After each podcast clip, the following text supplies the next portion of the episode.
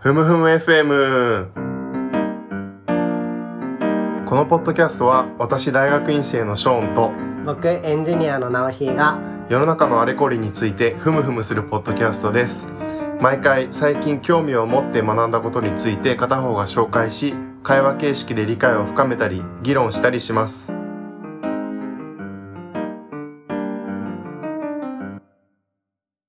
今回のふむふむ FM を始めたいと思います。はいお願いします今回は何の回なんですか今回はですね、ついに、ポッドキャストっぽいことをおやる日が来てしまいました。と言いますとスペシャルゲストの回です。おーよっ拍手だなこれは どんなゲストが来ているんでしょ我々のイケメンの友達がイ来ケておメンります。うイケメンだね いや、ポッドキャストなので、はい顔は見えないので、そうですね何でも想像していただければと思います。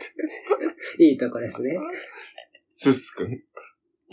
よろしくお願いします。スッスです。まあスッスちょっとです顔がわからないんで、もう何でもありなんですけど。 あの、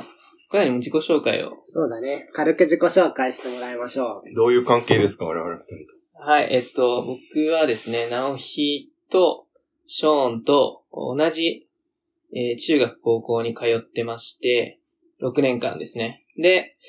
えっと、大学はまた別だったんですけど、まあその間もずっと、浪人期含めて、ずっとつるんでたというか、そうですねされんというか、 ということで、えー今回ゲストとして、初ゲストとして呼んでいただきました。よろしくお願いします。ういやついに初ゲストですよついに。いや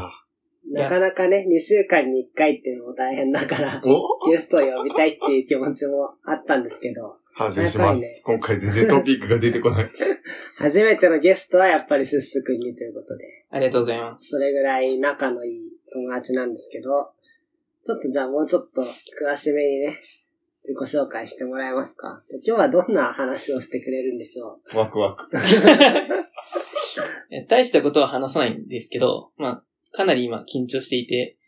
えーまあ、他の回と比較すると箸休めと思って聞いていただければと思います。うそうですね。まあ長くなったら理回に分けるぐらいの気持ちでは、行きましょう。我々の第1回ぐらい緊張してます。 の結構緊張してるな。そこはショーンのあの超編集技術によって、あのチョキチョキしてもらうことになっているんで、 あの、大丈夫だと思ってます生。かしたトークに仕上げます。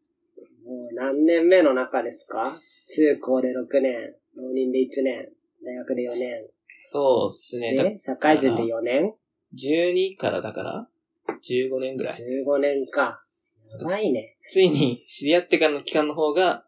そうか、生きてる期間で。長くなりましたね。ほん と。初めての同じ中学1年生の時にスッス君と隣の席だったんですよね、僕は。あ、そうそうそう。あ、そうなん だ。特に、この二人のうちで行くと、ナオヒとは、えー、そうですね。中学1年生の時のクラスで席が隣だったんで、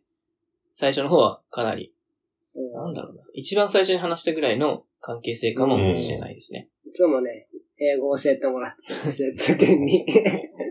この話、毎回するようね。ん、もう10回ぐらいしてる感じ。印象的な。はいその頃まだ、俺の世界線には、進む。うん、ショーンと直樹はもい、なかっ中学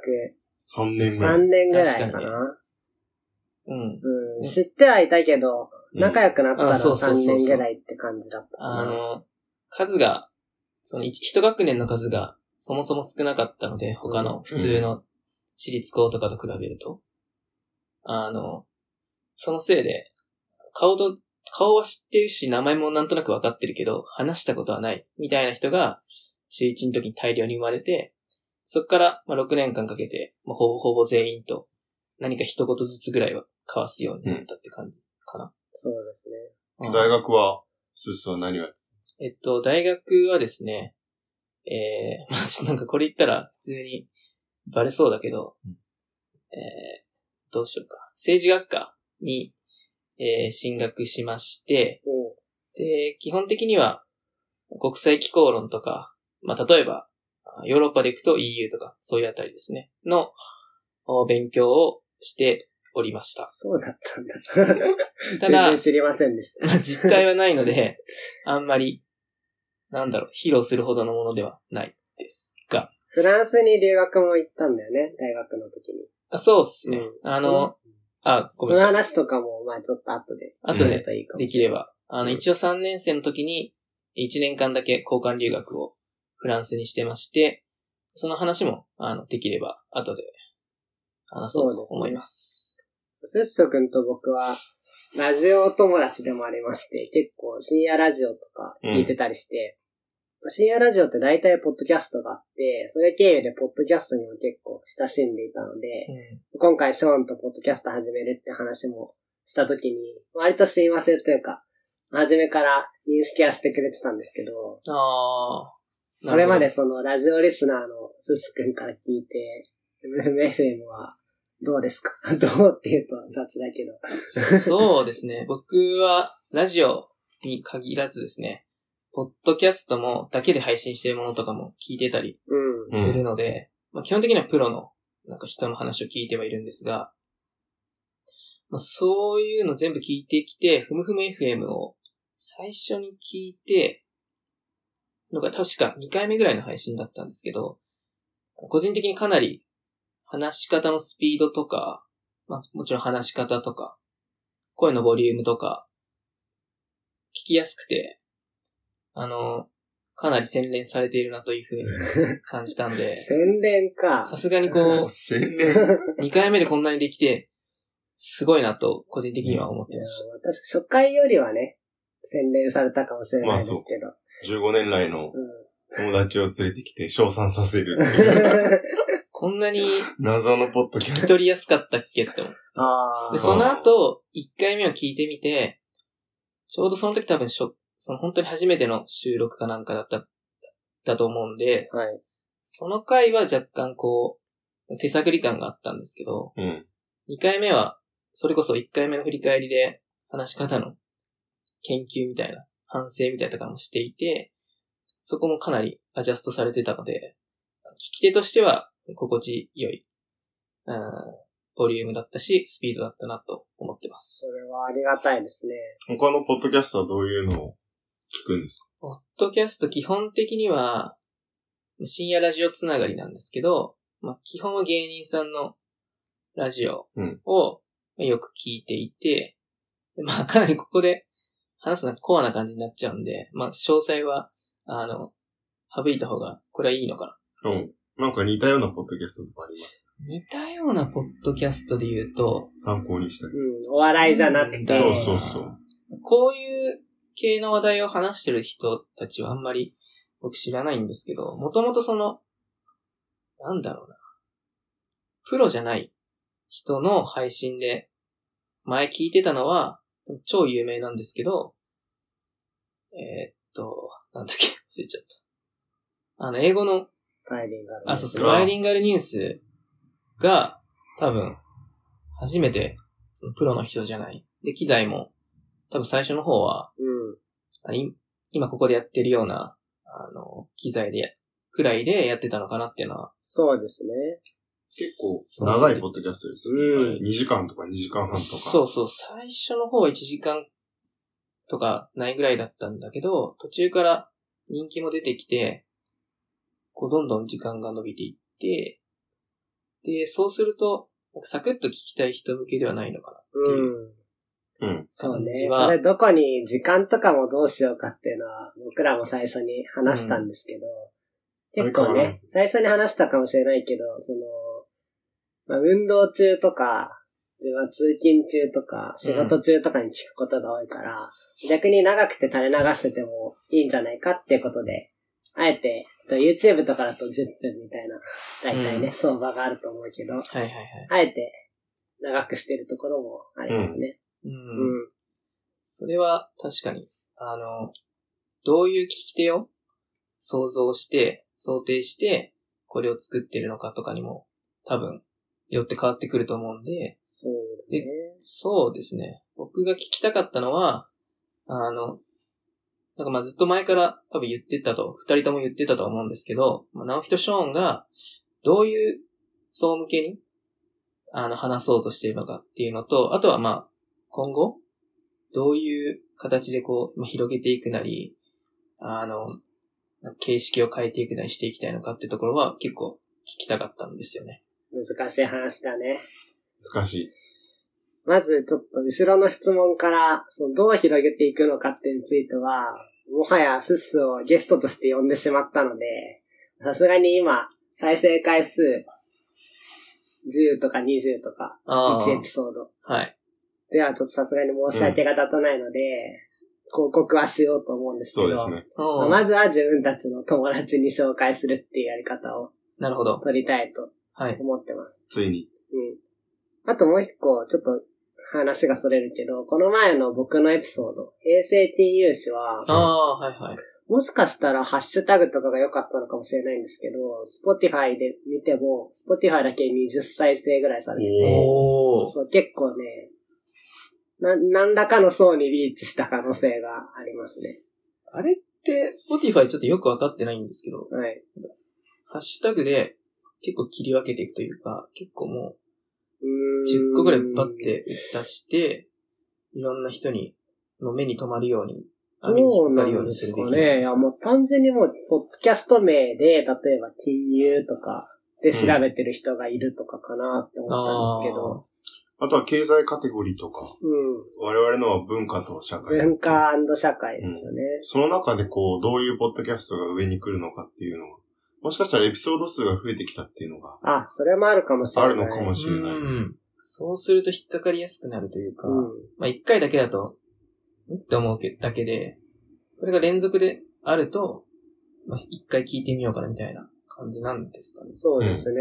なんか結構その、ユニークな、えっ、と、エピソード聞いてくれた人数とかも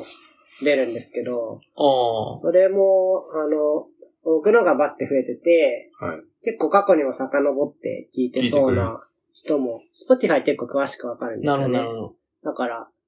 まあ、宣伝の仕方を工夫すれば増える余地はあるかなと。まあ、媒体は Apple もあるし、Google でも出してるので、ああ、はいはいはい。それだけじゃないので、まあ今だったら3、40人ぐらいは聞いてるかもしれないですね。マジか。うんすごちょいっと。緊張してきました。まあゆくゆくは100人ぐらいにはうんリ中ーチ規し模たいとの思うので。大学の講義で喋ってる感じ。うん。そう、そうだね。うん。えーっと、まあ、今し、僕が質問したうち、二つ目、後半答えて、はい。もらった一のつで目ね。一つ目。うん、どういう層に。オーディエンあス。ーオーディエンス難かしい。ねなんか僕らは今、スラックで、FM のスラックがあるんですけど、この前もターゲッティングの話とかをちょっとしていたりね。してたね。ああ、もう事実上、経済、ビジネスポッドキャストになってきて経済、ビジネス、ポッドキャスト。まあ、それを出していくのは一個。うん。そうだね。まあ、そうすると、まあ、若者、同世代とか、まうんあ、働いてる人を中心に、経済とか、日本社会とか、問題について、まうあ、ん関心を持っている。うん。ちょっと知的好奇心、そうだ高ね生命な人にリーチするかなっていう感じですよね。なるほど。年齢層的には20代20代、 30 30代、代代。 40代。くらいで、うんいろいろ、まあ、多分タイムリーな話だけじゃなくて、いろいろ、平成金融史もそうですけど、若干こう過去を掘り起こす、まあ、もっと一般的な話題についても喋っていくことで、いろんな人にリーチできるっていう、そういう話。そうですねうんニュースとかもやってもいいかもしれないけど、なんかニュースで他のことを絡めないでニュースだけだと、なかなか価値を出すのが難しいというか。そうですね。他の番組、こういうの似たような、あった場合うにん差別化がそうそう。難しそうです。結構それについて語り得る人なのかっていうのが大事みたいな、始めるときに読んだ英語のポッドキャストの始め方みたいな記事で、おそーれについて語り得る資格を持った話題であることみたいなのが書いてあって、それはそうだなと思って。なるほど。ある程度まあ調べたこととかであればいいんだけども、うん。ニュースとかだともっと語り得る資格を持った人があまりに多くて、どうかなっていう感じもあるよね。そうですね。うん。まあ、そういう意味では、経済史とかを交えていくのは、そうだね。いいのかもしれないね。まあ少なくとも、今のところ文化社会では、なんかすごい大きな、わなんだろうな、枠ではそうだけど、そうだね。僕は結構、まあ、本の話とかうしてん。みたいんだけど、スッスが次来て映画の話とかしてくれても全然あいあい、し。そうですね。なんか、考えてたのは、あの、他の回を聞きながら、確か2回目も、3体ああ、三体の話してましたね。の中国の話を小し説てのて、で、僕もちょうどその頃本買って、まあ、今全然読めてないんですけど、ある、あるはあるので、ああいう話が出ると、なんかその時も、あの、僕も実際それを、あ、買ってたわってのを思い出した、思い出しましたし、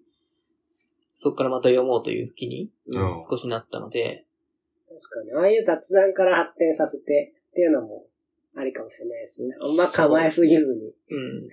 もしくはススが毎回、ワンカット、あ映画の話を入れ る。こん今週の一本みたいうん、それはいいか。それこ そ語り得ぬ感じになり そう。うん、確かに本の紹介は、その今流行ってるやつとかでもなくて、その自分が今週再び読んだやつとか、うん最近読んだやつで話すのは、僕はいいと思います。うん。もうこんな感じで、スッソの了解は別に取ってないけど、仲の良さ的に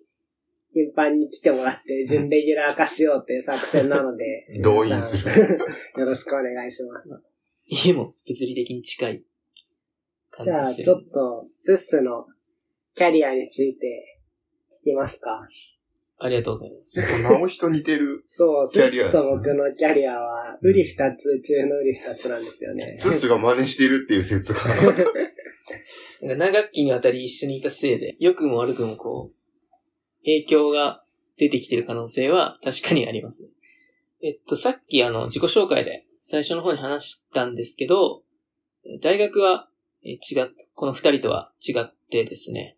で、まあその、卒業した後、え金融庁という、えー省庁に、えー入りまして、入社しまして、はい。で、小さなんですよね。そうなんですスね。ス君は、あの、先ほど言ったように、フランスに1年留学していたので、うん。大学の入学年度は僕と同じなんですけど、1年遅れていて、金融庁の後輩として中高の童貞が入ってくるっていう奇妙な 感じになったんですね。そうですね。で、その公務員、まあ試験があるのは皆さんご存知かと思うんですけど、まあその試験を受ければいいんじゃないかみたいな話も、直樹からされていたので、結局なんか、ちょっとよくわかんないんですけど、本当にほぼほぼ一緒のキャリアみた いな。スタートはとにかくそういう形で金融庁に入りまして、うんまず1年目、それで同じ部署だったら一番面白かったんですけど、確かに。 まあ、そうはならずに、国際室というところに、えーまあ、配属されましたと。花形部署ですね。ススの方がいぞ忙しいというか、しんどそうなイメージが。あ僕は一番同期内では多分暇な部類だったんで、あー比較的ね、スッスは忙しそうでしたね。まなんあ、その、 そうね。あんな忙しく何をやってたんです忙しさにも結構いろいろ、まあ、種類があると思うんですけど、まあ、データの処理が膨大だとか、かはい。あの、いろいろ、なんだろうな。まあ、窓口対応が大変だとか。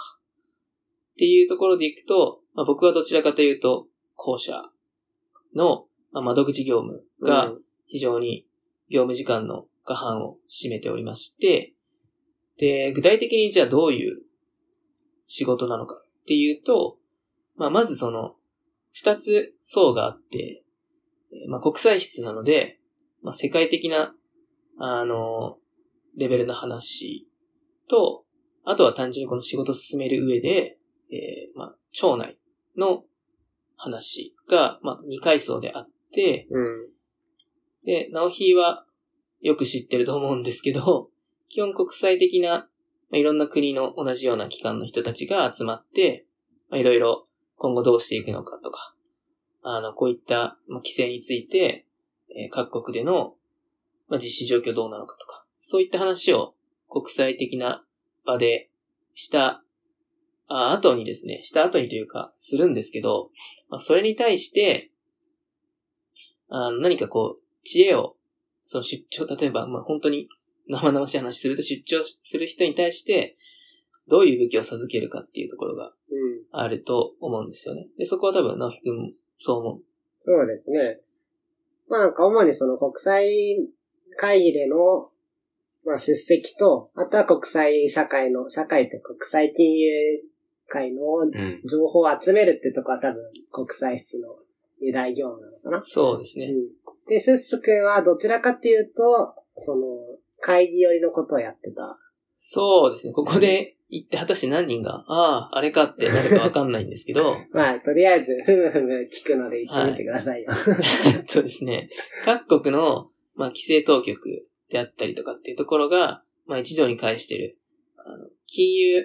ん、うん、安定理事会、いわゆる FSB っていう会合が、まあ、あるんですけど、うん。その FSB 自体は、今、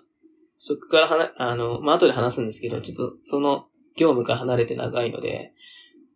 曖昧になってきたところはあるんですけど、まあ、G20 っていうところに FSB っていうのが、まあ、金融の側面、文脈でくっついていて、でそこに規制当局の、あの、まあ、日本の金融庁とか財務省って言われるところのカウンターパートの人たちが集まって、いろいろ話をする会議体がまあありまして、僕はそこに金融庁のあー人が出張するんですけど、まあ、その出張のまあ足回りだったりとか、まあ、そういったところ、うんあとは現地の担当者とのまあ接触とか、まあ、基本的にはそういう、なんですかね、周辺のお手伝いを1年目はしていたと。これを役所では、路地って言うんですよね。はい。一般にも路地っていう気が。路地って言うんだなんか、路地とサブって言って、サブも言う、サブ言わない。ロジスティックとサブスタンスサ。ブスタンス。平坦。平坦ってのは平の道ですね。平坦とその実体的な業務で一応分けてて、その実体のある業務をサブスタンスの略でサブって言うんですよね。はい。へえ。で若いうちはその路地をやらされるんですけど、結構減点方式の仕事というか、完璧な、その、動線が引けていた当たり前で、できてないと何やってんだってことになるので、結構しんどい仕事で、うん。まあ、そもそもサブスタンスがない仕事なわけですから、あまり楽しくないことで有名っていう感じですね。 そうですね。物理的な、例えば飛行機とか、どこにとホテルとか、何を食べるかとか、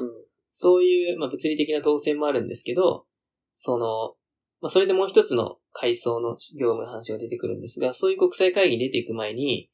まあ国内で意見を一致させる必要がありまして、でその上で、えーまあ、国際的な会議に話を持っていくんですけど、うん。うんその、えー過程で、国内の、まあ、こちらは国際室なんで国際部局なんですけど、町内の国内部局の、本当の日本で行われている制度に一番詳しい人たちの意見があって、でそれの人たちの、まあ、意見を、まあ、と通す うん。通したい。で、日本の、ひいては日本の国益を守りたいみたいな話になってくると、そういった人たちの話をまとめる必要があるので、そっちの、あーまあ、まとめ役みたいなそうでとすころね。を、まあ、やっていたというか、うんやらざるを得なかったという か、じゃあ基本は国際会議とかになると、その各領域、例えば、直平がやってたうん。マクロプルーデンスとか、うんわかんないけど、うん。マネーロンダリングとか、そういう各領域の専門家をこう、連れていくってことはしないんですね。そうですね。だから分かりやすく言うと、そういった人たちの知識を一個の、まあ、例えばファイルとかにまとめて、うん。それをそのまま携帯して持っていくみたいな、うんそういう感じですね。結構会議体の大きさによっていて、FSB とかになるともう一番トップオブトップなので、すごい偉い人が行くんですよ。はいだから、その偉い人も幹部で、どこの所属とかもあんまりないから、うんその人に情報を集約して持っていく。はい逆になんかいろいろ部会とかがあったり、うん、その FSB の他にもいろんな会議体はあって、ちっちゃいやつだったら各その一番担当する。ところの、ちょっと偉い人とかが行ったりっていうのは全然あるんですよね。そうですね。そうした、あの、いわゆる本体と呼ばれる大きな、一番大きな会合の、に向けて、一番下の担当者のレベルから話をどんどん詰めていって、それを集約していって、最終的には一個の考え方にするっていうのが基本的な、あー国際的なあれの大きな流れなので、そうですね。じゃあ付き添いは結構、偉い人の付き添いの場合は、しんどいですね。いろんなテーマとかに関して、こう、ファイルを持ってって、それに忠実に答えられるように、お付きの人たちは準備するってことですよね。そうですね。あいつまあでも金融庁の偉い人は、もう自分で把握してるんじゃないのそうでもない。確かに勝手にバンバン行 って、お付きのそ人んなことがついてるのは、本当に大きな、例えば、さっき言ってた G20 とか、そういう、もっと大きな規模の話で、うん。で、むしろそういうところに幹部の人が、人を、まあ部下を連れていくと、その部下がいろいろ学べたりとか、ネットワーキングできるので、うんその、まあ、その後の継続性という意味では組織の、あの、便利なんですけど、っていうか有用なんですけど、まあそういうのもお金もないですし、そもそも人が足りてないので、あの、そういうのがなかなかないと。そうですね。まあ、そこは結構、まあ、若干損してるかなとは微妙に思ったりもしますけど。青木の自己紹介の時もいろいろ話したけれど、やっぱり公務員の組織って、組織について考える、こう、種がいっぱい詰まってるっていうか、そうですね。うんものすごく面白いうん。トピック、対象。そうですね。まあ、まだその、いろんな会社で働いたりとかしてるわけじゃないんで、わかんないですけど、確かにこう、一種閉じた、閉鎖的な空間で、その独自のしきたりとかも、まあ、未だに残ってたりとかもするので、まあ、そういう意味では、組織について考える、まあ、何ですかね、エッセンスみたいなのは、まあ、効果不効果詰まってる感じです。結構さっき話題に上がった、その FSB に行く人っていうのが、今の金融庁の長官なんですよね。そうですね。で、一番トップの人で、で、まあ、スーパーマンだったんですよ。 結構僕らもすげえなという目で見ている感じのスーパーマンで、まあ、だからこそ自分一人でやったっていうのもあるかもしれないですね。そうですね。あの、全部できちゃうので、逆に他の人がいると、まあ、ノイズとはまでは言言わないですけど、ちょっとやりづらいのかなってうん思ったことはありますね。なんか官僚なのに、新書かなんかね、なんだっけあ西れ洋は建築だっけ彫刻かな彫刻か。名前は何て言うんですか日々の良造良って造いさんっうていう。人なんですけど、うんその、彫刻家なんかね、ひ新書を書いて、公務員なんて印税もらえないから書いただけっぽいんですけど、あ、そう、公務員は印税もらえない。そうなんですよね。しあの、まあ、職業規定みたいなのあって。で、確かあれも、その彫刻の話も、すごい忙しい業務の間を縫って自分で実地調査をしに、確か、なんだっけ、地中海の方だっけ、なんか、そんな感じだったっギけリシャの方とかまで行って、実地調査してきたみたいな。エネルギーがすごい。そうなんですよ、なんか。趣味が毎日夜、こう、なんか中国詩の詩を音読することみたいな形で、かっこいいのかはもうわかんないけどね、 そこまで来ると。その中国語の、まあ、古典に非常に詳しくて、監視関節が好きなんですよね。詳しいので、そのスピーチされる時も、そのそこに、その小ネタを挟んだりとか、非常に一つ、あのこれ、金融庁のホームページに、長官の講演の日への残ってるんですけど、それを見ていただくと、かなりこう、教養の高さを感じると。そうですね。で、それはなおひも、あの、認めるところではあるらしいので、なんか僕はあの、金融庁に入るときに、小ネタなんですけど、 あのーなんか不安ありませんかみたいなこと言われて、まさしくさっきのその、国際会議に出て経験が積めないじゃないけども、その、専門性が身につかないんじゃないかみたいああ、な話をですね、金融って軸があるのはいいけど、それ以外の軸だって欲しいんだいみたいなことを、人事の人に言ったら、なんか、うちの町内には、結構そのいろんな軸がある人もいて、例えば、その他の分野で本とか出してる人もいるんだよ、みたいな。へえ、そういう人がいっぱいいるんだ、みたいな。すごいなと思って入ったら、まさかもう当時長官級のそのおじさんの話で、そう ですね。騙されたと思って、当時、トップ、ナンバー2かナンな。バー2。いそやれを事例に出されてもそう、あんまり。入ってみたら全然雲の上の人だったっていう話とかね。はいありますだったんですけそうです。だからその人は金融ももちろんすごい人なので、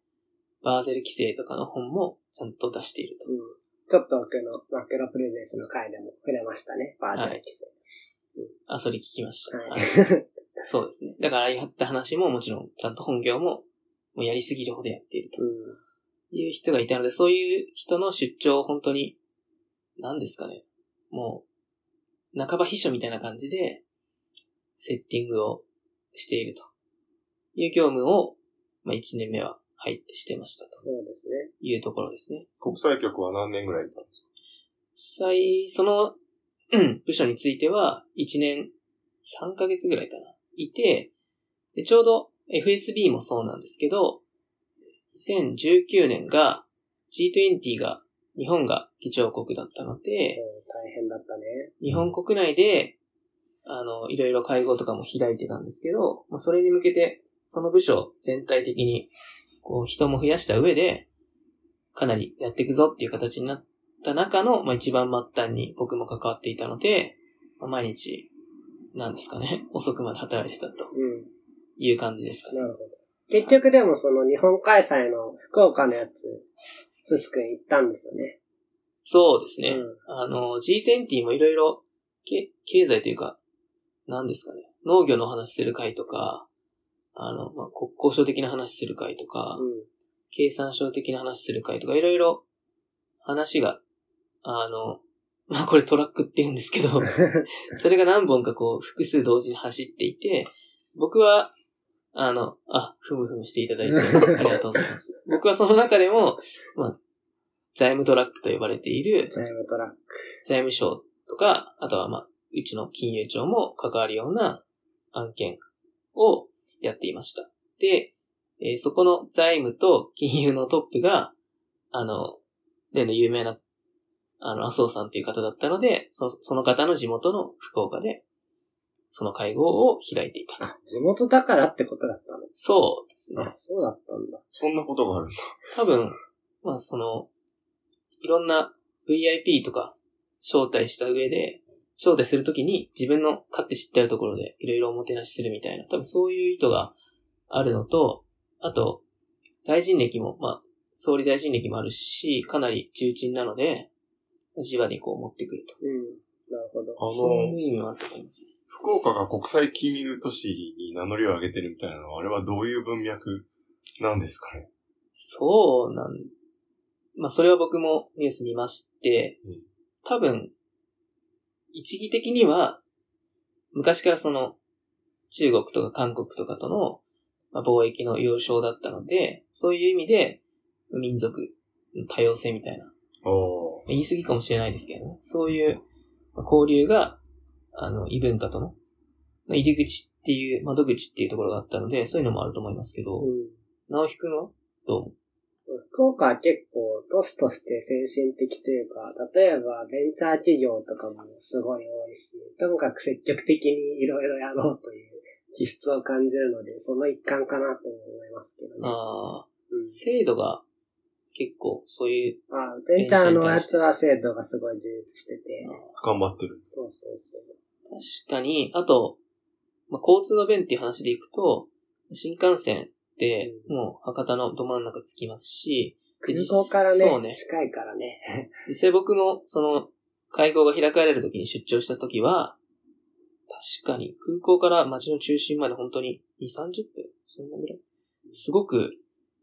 あの、早く着いたので、地そう下いう意鉄味でも、で数駅ぐらいそうだでっすたね。覚えが。うん、はい。かなり近いです。っていうのも、まあ、あるんじゃないかなってそうです思いねま。すね。なんか東京も虎ノ門をなんか金融の中心にするみたいな話があったようななああかったような。なんか東京と大阪と福岡だっけ、ー、うん。が、菅さんの、うん、その三大枠組みで。それのなんか中心を、東京の中心を虎ノ門にして、なんか今、兜町とかにある証券系とかを、なるほど。虎ノ門にどんどん移動させる移動するのかわかんないですけど、して、あーなんか集積しようみたいな運動があるようなことを、なんかで見聞きしましたなねる。ほど。森ビルとズブズブな感じしかしないですね。まあ それはそうでなんまでたす容積率は規制緩和して、ビルを上に伸ばして、一部マンションにして売ってっていう。 確かに。ね。そうですね。まあ、ちなみに、金融庁は、虎ノ門なので、そうなんです。あそうそううかい、ん、それもあるかもしれないうですね。霞が関と言いつつ一番虎ノ門側なので、物理的な距離も近くなると、まあ、やりやすいのかな。あの、そんな気もします。うんうん。うんまあ、スッチョ君の、その、まあ、国際っていうのも文脈としてあるんですけど、もう一個はあの、SDGs もご専門だと聞いているんですけ ど、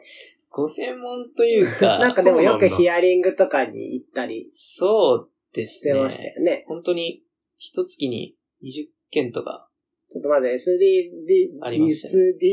た SDGs から説明してもらっていいですか SDGs っていうのは、まあ、これを聞いてるぐらいの方だともう、重々。まあね、な承知のん上だかとお題目のようになんとなく聞いてはいるかもしれないですはい。ちなみにそのさっき話してた一番、あの今、禁煙中で一番偉い人は、あの SDGs ってあの、何ですかね、17個の目標が、それぞれ色分けされて、はい円形になってるんですよね。何の目標なんですか ?SDGs。 SDGs っていうのはサステナブルデベロップメントゴールズっていうところで、はい。えっと、まあ、国連があの打ち出してる、まあ誰一人取り残さないっていう、まあ、飢餓とかうん貧困をまあ世界からなくそうっていうコンセプトで動持いてる。続可能なはい発展をしていこうっていう国連のゴールですよね。そうですね目標か。サステナブルっていうのは最近流行ってますけど、はい。まあそれが2015年に採択されていて、でそれまでは MDGs っていうミレニアル目標っていうのがあったんですけど、うんそこからさらに発展させる形で、まあ何が一番違うかっていうと、まあ、M、えーミレニアル目標の時は、基本的には国家の目標みたいな、努力していきましょうっていう話だったんですけど、SDGs については、まあ皆さん街でいろいろ見かけるかもしれないですが、まあ、バッチつけたりとかしてる人がいてね。うん。でそういう民間の力も入れて、一緒に入れることによって、まあ、より効果的に、その、ゴールへの、も、目標到達を、まあ、頑張っていきましょうっていうなるほど。話。でそのゴールが17に細分化されてるんですね。 17あって、で、さらにその17個から、いくつだっけな、169個ぐらいのターゲットがそれぞれ細かく分かれていて、うん。それをまあ達成するためには、まあ、どうしていくかっていう話を進めているっていうところです。なるほど。その街の人がしているバッジが17個に色分けされてる色ん分でけす。されてて、まあ、SDGs バッジってやつがあるんですけど、その一番今の偉い人は、まああれをつけてる人は、その、私は悪いことをしていますっていうところの免罪符みたいな形になってるなってぼそっとあのつぶやかれてたのなんかで、皮肉なお言葉ですね。はい。すごいなんか、背中がゾクッとしたのを覚えてるんですけど、 スッスもつけてたような気がするけど。えっと、あれはですね、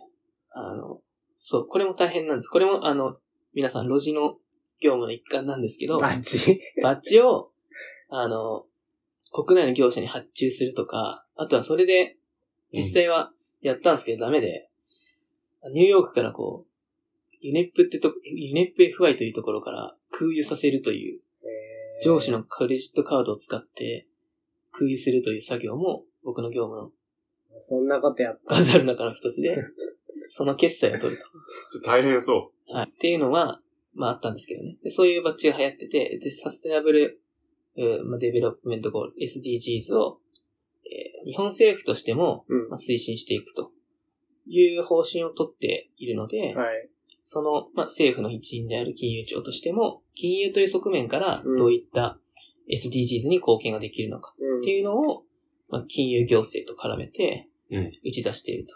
で、まあ、これ宣伝になっちゃうんですけど、金融庁のホームページ行くと、金融行政と SDGs っていう、まあ、冊子がまとまっていて、へえそうなんだ。で金融庁の、まあ、メインにしている施策の一個ずつ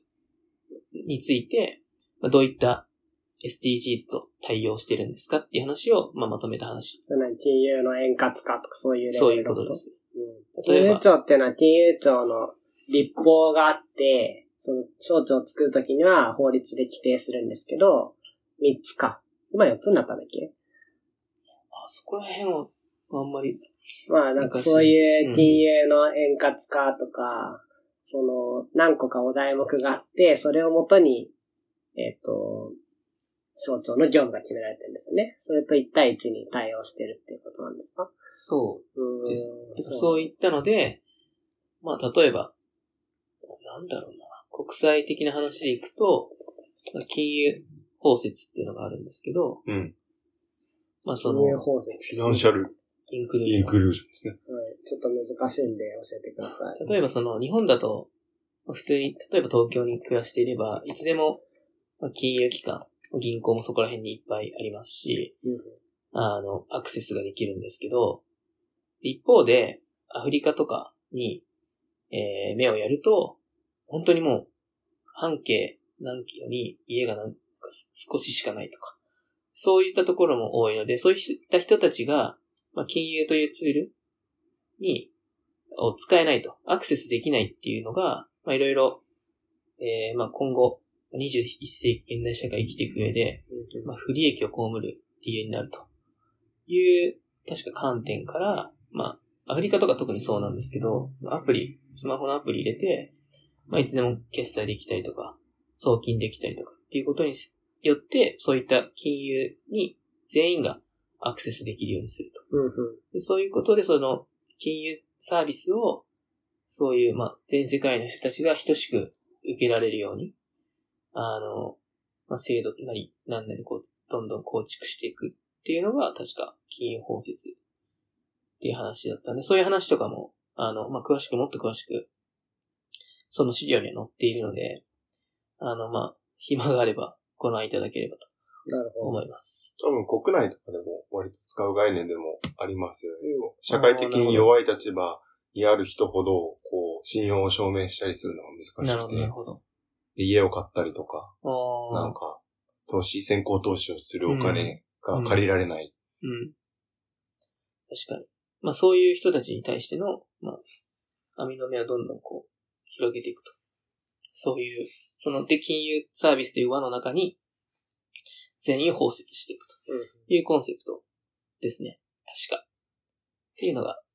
あって、まあそれもその SDGs のうちの一つなんですけど、うんっていう話と、まあ、あとは、サステナブル関係でいくと、気候関連、気候変動関連とかの仕事もおしてましたけど、で、1年、ちょっと金融庁にいて、で、これ次の大丈夫ですかね話もすると、まあ、これも全く一緒なんですけど、ーあ、でもここは一旦切ろうか。切りますじゃかあ次回にしますか。次回お願いしますか次すいまのスッスの驚きのキャリアと は。せんスースーで5回ぐらいいけるな、これ。交互期待。ということで、じゃあ今回の特別ゲスト、スッスくんでしたが、次回もスッスのゲスト会が続きます。よろしくお願いしはまいす。。ありがとうございました。ありがありがとうございます。ふむふむ FM では視聴者の皆さんからのフィードバックをお待ちしております。ツイッターでハッシュタグふむふむ FM、ひらがなでふむふむ、小文字で FM です。をつけてツイートしてください。素敵なアドバイスや感想をお待ちしております。